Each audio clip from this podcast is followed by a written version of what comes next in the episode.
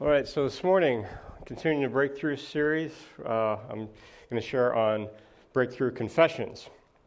And of course, just to set a little bit of a foundation for things, um, breakthrough, of course, I would, I, I, didn't actually go and do any like official dictionary lookup on that, but to me, it's a pivotal point. It's a game changer. Uh, something where you're, you're, you're, able to see, okay, there is this difficulty, this difficulty, this difficulty, and then you have a breakthrough. Confession, now that one I did look up because, of course, that's what I'm sharing on. Confession is, they have a, under Merriam Webster, has one, an act of confessing, especially disclosure of one's sin in the sacrament of reconciliation. Point two, a statement of what is confessed, such as a written or oral acknowledgement of guilt by a party accused of an offense. And the third is an organized religious body having a common creed and looking at as far as narrowing it down more, well, of course, those are heavily weighted with uh, religious and church history, but going from a site specifically for church history. Confession is a manual of Christian doctrine drawn up in the form of an essay. And one of the early confessions is uh, Augsburg Confession, and that dates back to 1530. And also in the, the Webster thing, it talks about creeds. Now, creeds is more of a succinct um, summary of a principal article of faith. And different churches have different creeds, and the creeds date back much earlier. Like I said, the first confession, or not first, an early confession is dated at 1530. Creeds, however, the Apostles' Creed goes back to 215, just a couple hundred years after Christ. And then the Nicene Creed um, was actually kind of revised at Constantinople. Constant, the revisions were 381, but the official Nicene Creed would go back to 325 at the Council of Nicaea. So, anyway, I spent some time just looking at some different things from church history with creeds and confessions because partly uh, that's just what um, you know, the topic is and what we're going to be looking at. But the other part is just from a, a, standpoint of okay, well, why? Why do we have these things? Why are these things important for us? And the kind of easy conclusion I came to is it comes down to okay, well, what do you believe? What are our tenets of faith? What are we actually standing on? What are we basing our experience, if you will?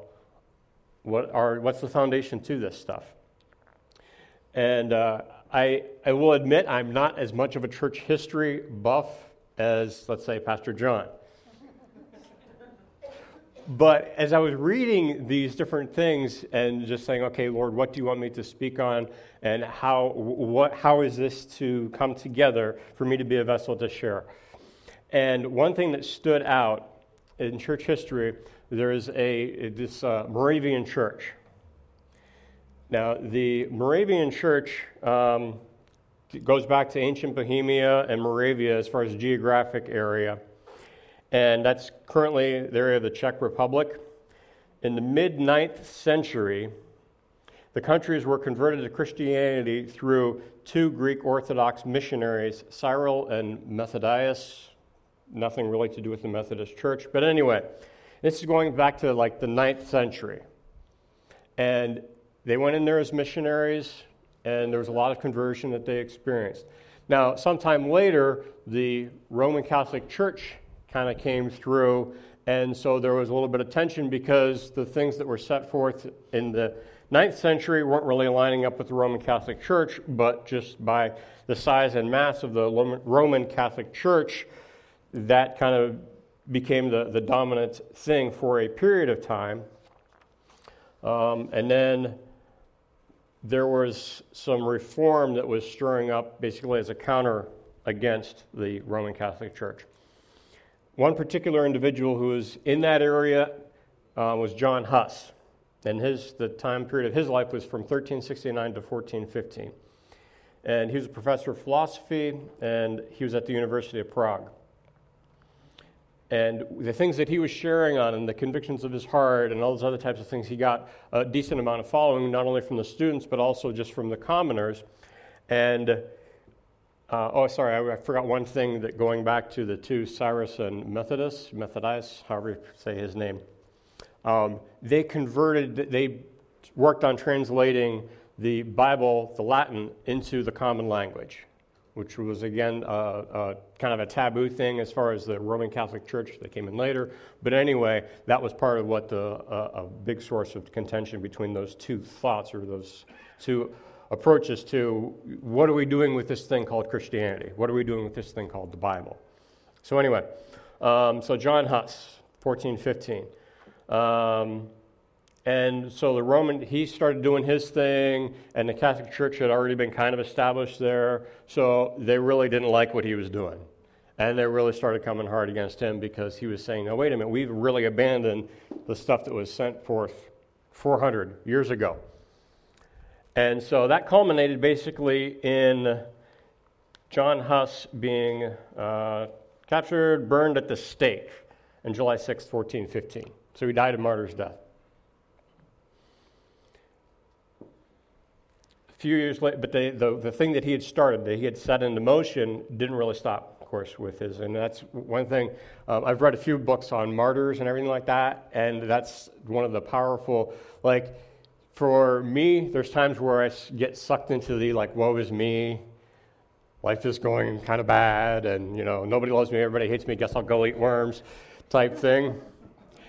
And going back, oh, probably, I think it was the late 90s, uh, DC Talk, along with uh, the Book of the Martyrs, had Jesus Freaks, and then there's the Jesus Freaks Volume 2. And so I would encourage, if you enjoy reading uh, factual historical types things. They're very short, little few pages here and there, but they're just factual accounts through all kinds of years, all kinds of things of both going back to this type of thing in the early, you know, 1200s, 1300s, 1400s, but even currently, you know, with modern people that are go through tremendous persecution, torture, and of course, a lot, some of them die martyr's death, all for the faith. And to read about what they go through I'm like, okay, really? I'm like getting bent out of shape because the transmission of my car went, and that's $800 that I wasn't even expecting. I don't have to worry about being thrown in shackles and waiting for my head to get cut off or burned at the stake or anything crazy like that. So, anyway, that's a little bunny trail. Maybe that will help somebody out. So, anyway, yeah, he died, burned at the stake in 1415. The Reformation in that area continued, though, and in 1457, there was an actual formation of a church that was uh, basically known as the Unity of the Brethren. Started in 1457, okay? And in, uh, again, if you're much of a church history buff, or you may already know this, but that date of 1457, putting it on, on the, the timeline of things, it's 60 years before Martin Luther began his Reformation. And some of you might be familiar with Martin Luther and the whole uh, 95 Theses that he nailed on the door of Wittenberg. So it's 50 years, or sorry, 60 years before that, and 100 years before the establishment of the Anglican Church, which was again a, a, a big kind of rift and separation from Catholicism. So this is pretty early on in those things. And. Uh, one thing that really stood out to me again, this was officially started in 1457. And they had about, when that had started, there was about three, 300 people, I think, that were in that, that formative early church there in Moravia. I'm not sure exactly how large it had grown. I think it was still fairly small, but anyway, in 1727, and these are these are kind of radical. They're really devoted to the gospel. They're really devoted to um, just living the right life. Actually, I, am going to.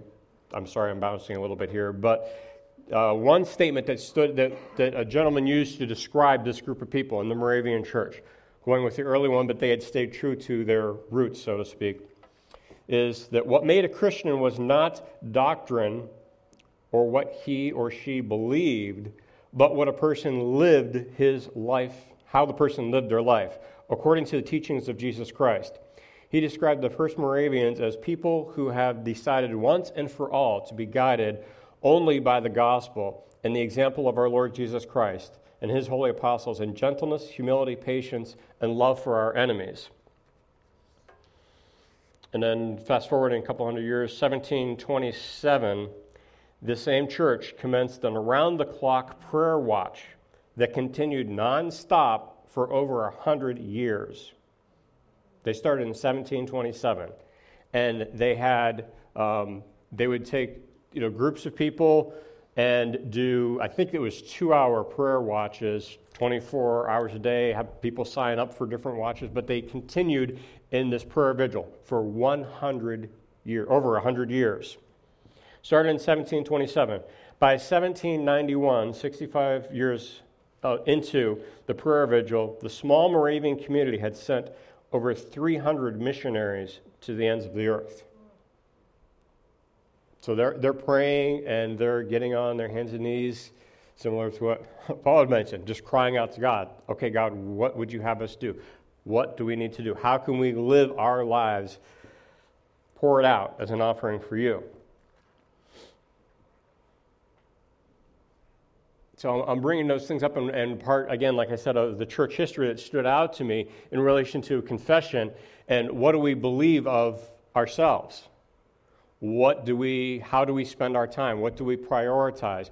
What are the thoughts that occupy our minds? Do we recognize when the enemy is trying to make an inroad into our, into our thoughts, into our hearts, into our souls? Romans 13, Romans 10, verses 13 through 17. I think, Pete, if you can put that up. It says, Whoever will call on the name of the Lord will be saved. How will they call on him in whom they have not believed? How will they believe in him whom they have not heard? How will they hear without a preacher? I'm just going to pause for a moment there. Of course, in that section there, Paul is talking about you know, going and, and occupying evangelism, and okay, we, we need to have preachers, and we need to be sending, we need to be doing this work of the ministry. For the purpose of our sermon, and I don't think it's too far of a, of a uh, uh, too loose of a connection. But I, I would say, okay, well, how can I apply this to myself? And, and what, what am I thinking on? What am I, what am I saying of myself? This confession is like, okay, if I, make, if I confess to something that's wrong or I make a confession, I'm making a statement. And as I was preparing for this, really what came to my mind is what am I saying of myself? Not only my own internal mental self talk, but in actually hearing myself. Because a lot of times, those, I mean, there, there are things that are negative that are spoken over us that can really become a handicap. And then there's times where, you know, you just end up talking and you catch yourself almost repeating some of the negative things that have been spoken over you. So, again, what are you saying of yourself? Are you saying, are you aligning yourself with the truths of God's word? So, anyway, continuing, how will they preach unless they are sent, just as it is written? How beautiful are the feet of those who bring the good news of good things. However, they did not heed the good news, for Isaiah says, Who has believed the report of the Lord? So faith comes by hearing, and hearing by the word of Christ. So my encouragement and challenge, and I put myself in the same boat, is to examine how much time you're spending in God's Word. How much time are you, especially the promises of God's Word. There are so many promises that God has given to us as believers that we can use to wrestle against the enemy when he's trying to come against us. Are we really picking up the full armor of God? Psalm 119, I have a few verses I'm just going to read that aren't, won't be up on the screen. But Psalm 119, 11, Your word have I treasured in my heart that I might not sin against you. Again, the, the battleground is so much with our heart within our soul. Proverbs 4:23 Watch over your heart with all diligence, for from it flows the springs of life. Um, the scripture reading, verse 4 that we had from Psalm 139 Even before there is a word on my tongue, behold, O Lord, you know it all so there, there is that point of God's sovereignty. He knows the beginning, He knows the end, He knows every moment by moment, every situation, circumstance, all of those things of our lives. But yet, for us, we're walking through life moment by moment. And we have to somehow wrestle through and process in our minds, in our hearts, and our souls what's going around, what we're hearing, and what we're saying. God knows it all, but yet, you know, again, the, the battleground is really in our minds and our hearts.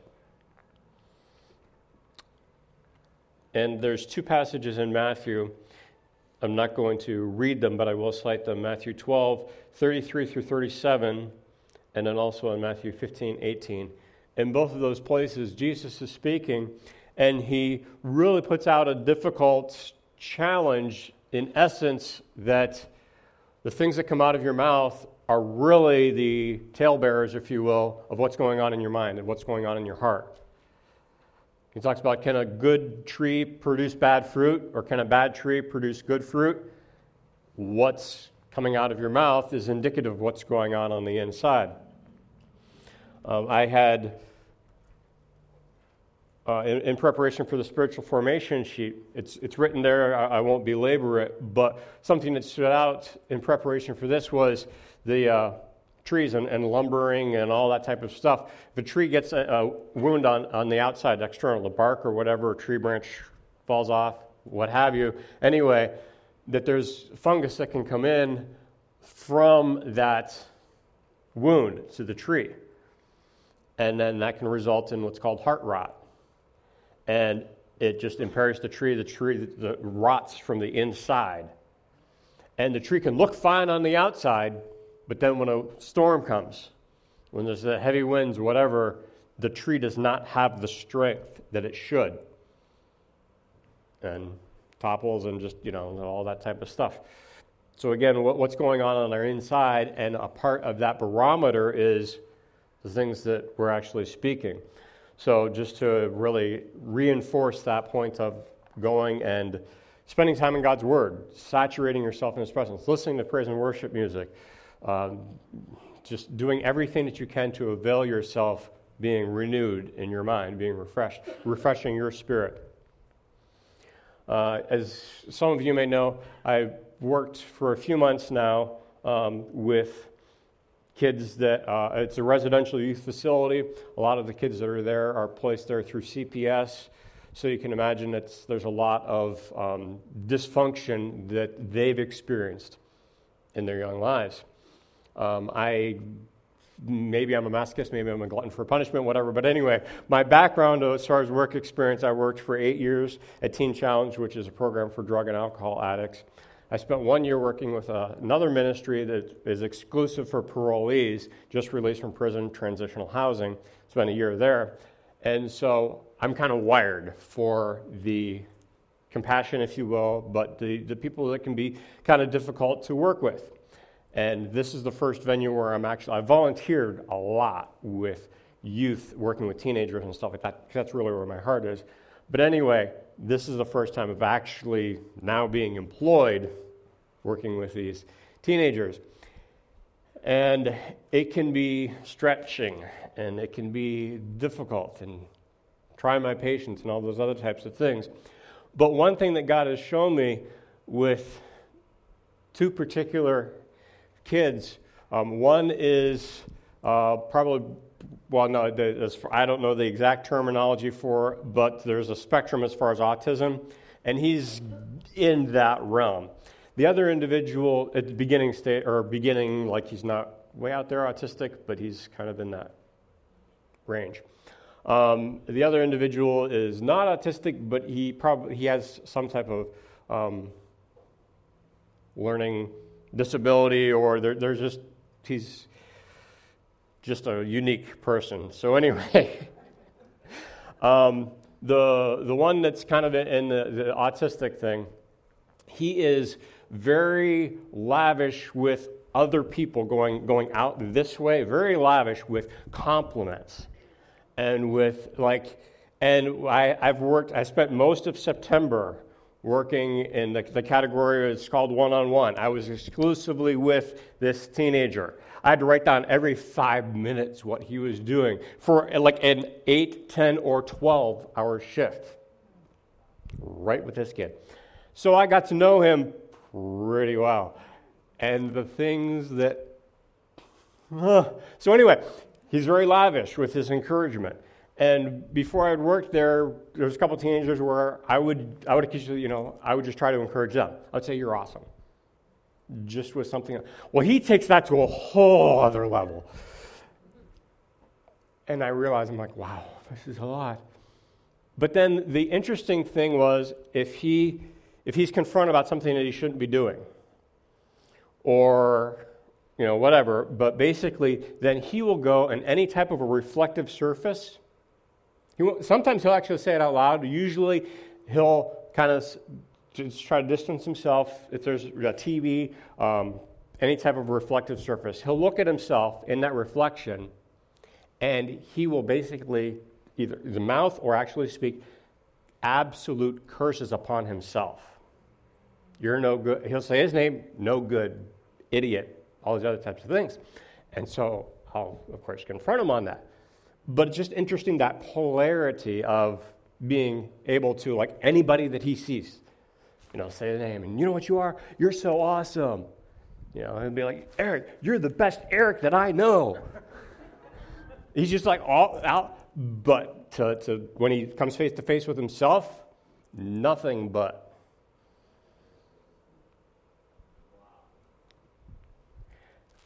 The other individual, this was just a few nights ago. I haven't worked with him too much.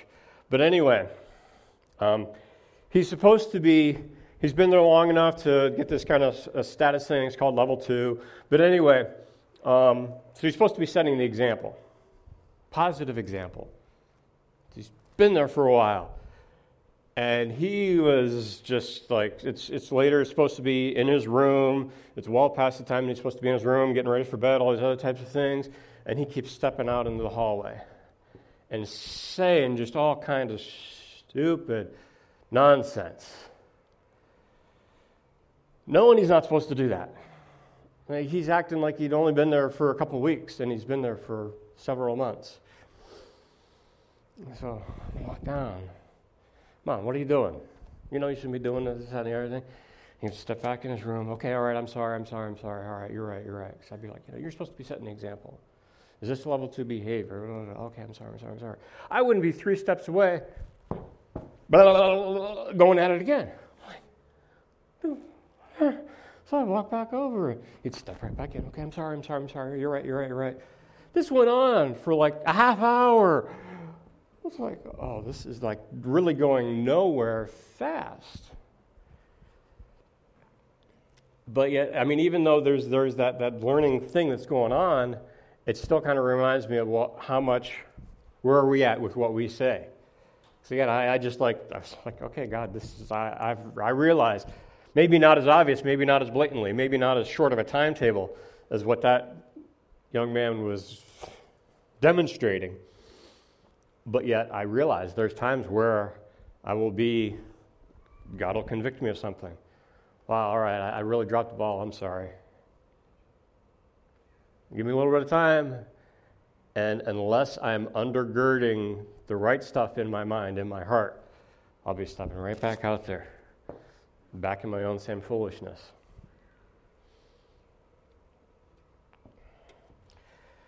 I have um, a couple things just want to close with. Actually, I'm going to rewind one point there. What I try to when I'm working with these, uh, with, when I'm working with the teenagers, something that, that just God wired into me pretty early on. You've probably heard this statement before.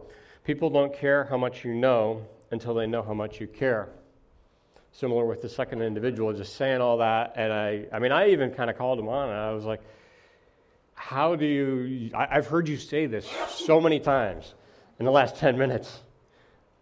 Do you realize how much you're hurting your own integrity? You've demonstrated that clearly you're not really sorry because there's no change. People don't know how much you care until, or yeah, they don't care how much you know until they know how much you care. Just trying to exhibit that in, in my life, but that where, where is that strength? Where are those things drawn from?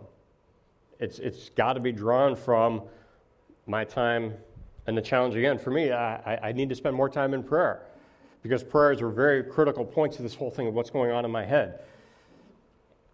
Spending time in the Word and saying the Word out loud and memorizing Scripture, all those things become um, avenues for us to be strengthened in that warfare so we can have a better confession, really stand on the right ground. And it's, although the, the thing, big thing there is breakthrough, and we're looking at a pivotal point, the found, there has to be a foundation laid for that. If, if we're not doing the, the preparatory work, it's, God can do a miracle, but it's inappropriate for us to expect God to always be doing those types of things without us investing ourselves and doing our side of it also. I mean, God is the one to have the increase, but we need to be willing to invest ourselves in that. I'm going to read uh, a quote from this book I, have been reading, More Than Conquerors. The author is Sam Guillebaud, or Simon Guillebaud, sorry. He has, he's talking about prayer here and just in his own self examination and like, okay, well, really, how tenacious am I being about prayer or am I just being lukewarm with it? He concludes with this Maybe I'll pray bigger prayers as I'm naturally to, as I'm naturally inclined to pray little ones. Maybe I'll pray more risky prayers as I'm all too good at offering up qualified petitions couched in religious verbiage to lessen my disappointment if my will isn't done. Maybe I'll pray more specific prayers as I'm an expert at vague ones which are hard to see whether they've been answered or not. Maybe I'll pray more uncomfortable and dangerous prayers in case I've set the bar at a safe height and I'm missing out on more lofty exploits for God's glory.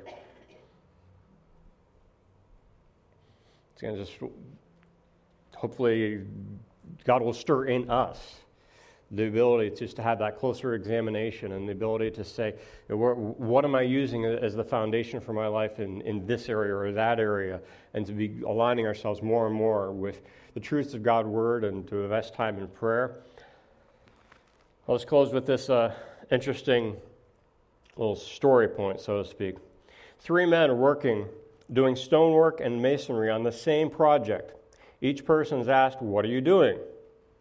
The first one grunted, I'm mixing mortar. The second one replied, I'm helping build this great stone wall. The third one was asked, he said, I'm building this wonderful, wonderful cathedral to the glory of God. All three people working on the exact same project, the exact same skill set, but the, the framework of what they were envisioning, what they were understanding, what they were a part of was radically different. And I believe the same can hold true for us as believers. What are we using to frame our thoughts? What are we using to frame our reality, so to speak? Amen? Amen. Let's close with prayer. And Heavenly Father, we just thank you for today. Lord, we thank you for your faithfulness to us. Lord, we thank you that you will never give up on us, that your love is overwhelming so much more than we could ever fathom or understand. Lord, you love us so much that you are not desiring to leave us where we're at, but to lift us and to bring us to better and better places. Heavenly Father, I just pray that, that, uh, that through your word, through the promises of your word, that we would be more and more equipped to hold our ground and to advance your thoughts within our minds and within our hearts, Lord, your thoughts of grace and mercy and truth, Lord, that you desire truth in the inward parts. Lord, we ask that you would work all these things in and through us so that we can be vessels of your glory more and more. We can experience more and more of your victory in our lives, to walk with more confidence, knowing that you've called us, that you have a plan and purpose for our lives. Lord, that you have destined us for things to be done in this area, to transform this area through the love of Christ. Lord, we thank you for the ability to be plugged into this church. Lord, that, that you are doing your work through this church, that we're members of this body. Lord, we give you all the glory and the honor in the name of your Son. Amen.